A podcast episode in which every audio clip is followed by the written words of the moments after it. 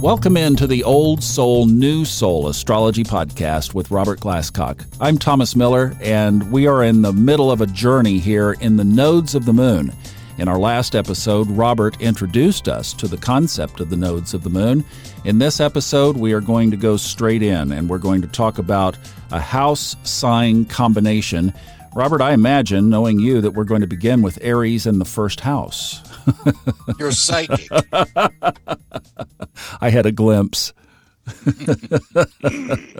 it's always great to be back, Thomas, and I so appreciate how you conduct these podcasts because you're really a good astrologer uh, on your own, which is uh, wonderful in anybody.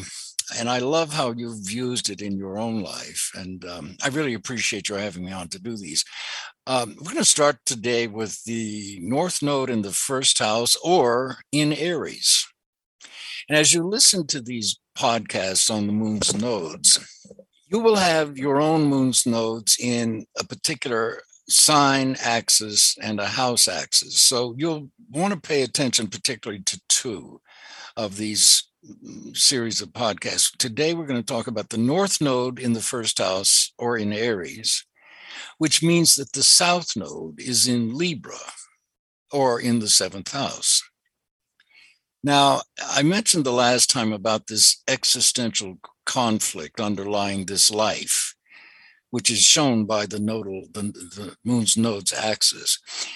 With somebody with the north node in the first house or in Aries and the south node in the seventh house or in Libra, the existential conflict shown by the nodal axis underlying this life is in one to one relationships, including your closest friendships, as well as marriages, collaborations, business partnerships, and so on. But particularly in marriage or marriage like relationships, you're likely to become involved with past life partners, karmic partners in relationships. Very strong initial attractions, which indicate unfinished karmic business or even negative karma in the case of the, the South Node, associated with, with a relationship to see if the two of you can resolve those issues this time around.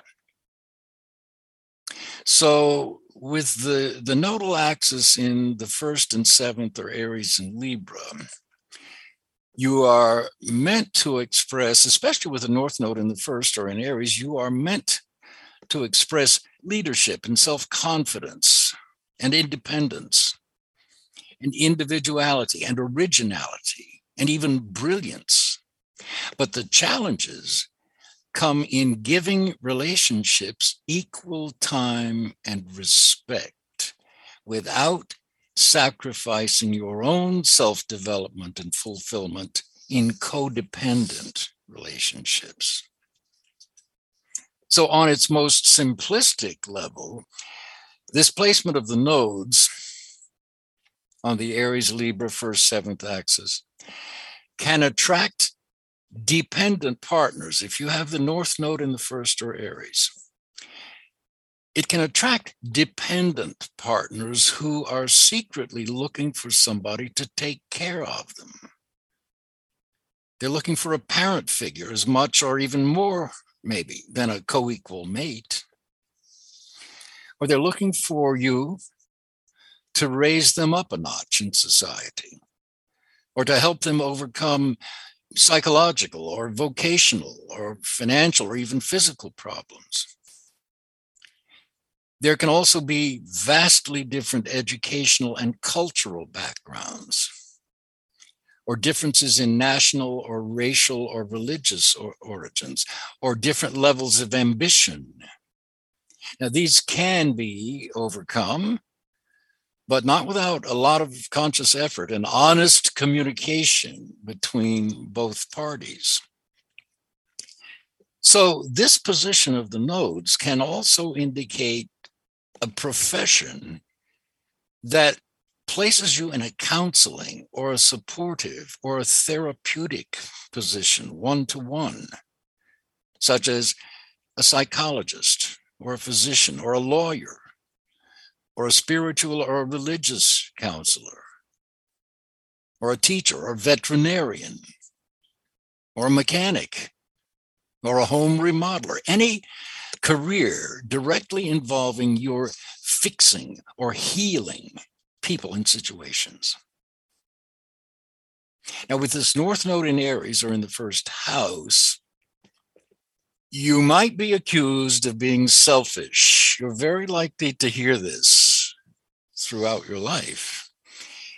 And it is true that your focus in life is on self development and being all that you can be.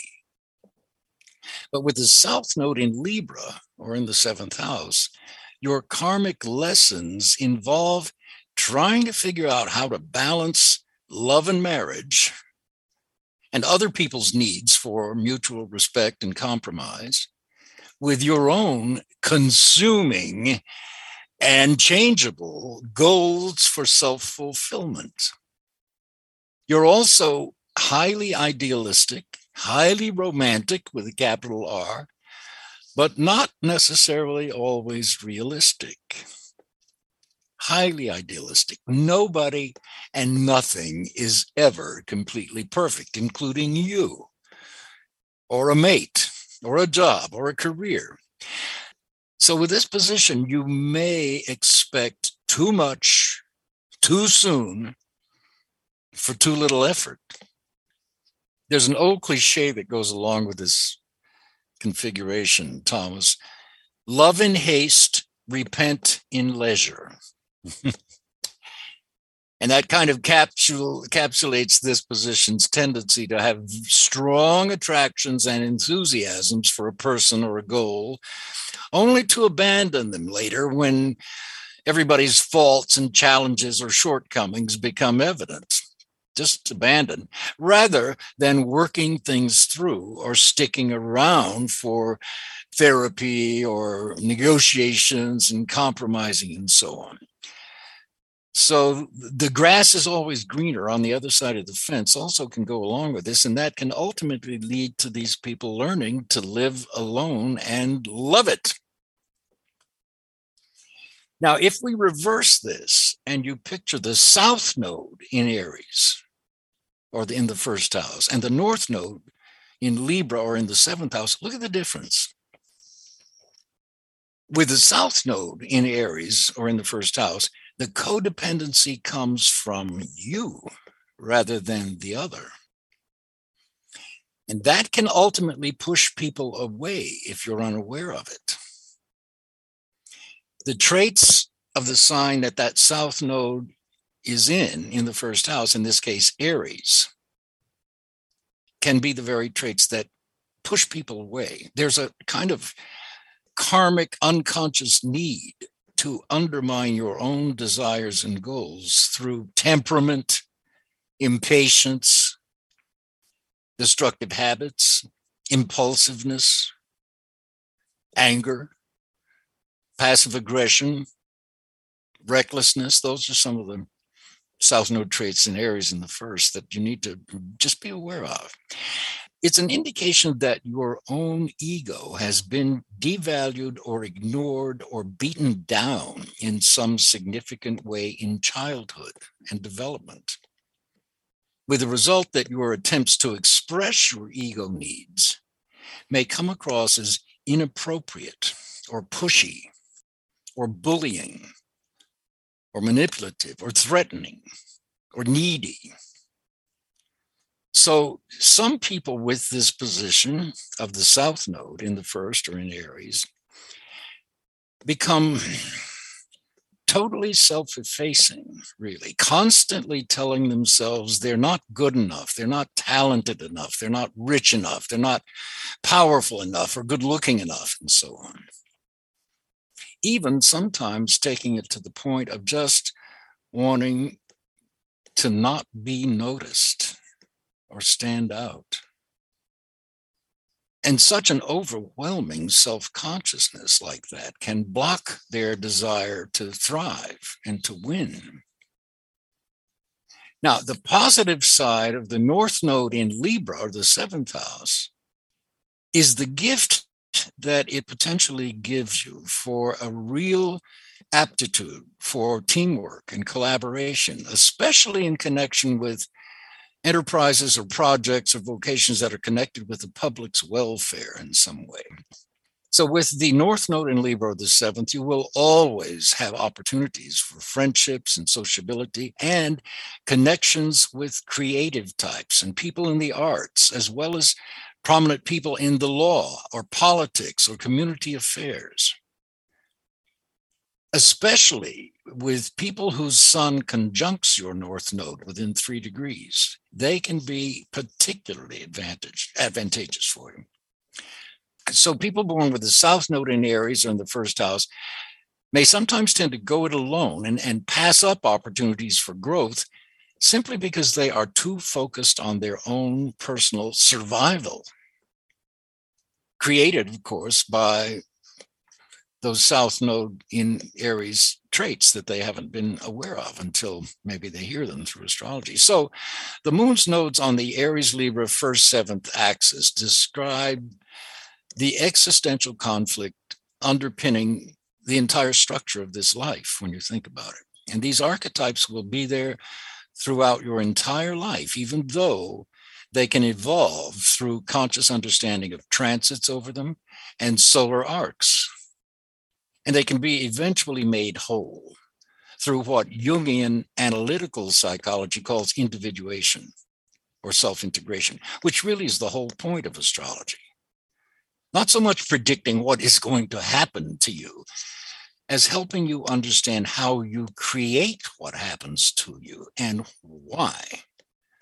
All right, Thomas, is that too obscure or well, you know that you were painting a picture of my own chart because I have the South Node in Aries and the North Node in Libra. And this is how we can help people personalize this because you were talking about the first seventh axis and you nailed exactly everything that I have struggled with from relationships to marriages to putting the relationship in context with work.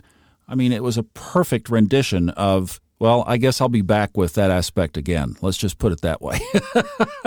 I don't know that I got it right. But, but, my south node is in the 10th house and north node is in the fourth house. So, how do you then, how does everybody who will listen through this series, and we'll get to yours. If you're not Aries Libra, don't worry, we'll get to you.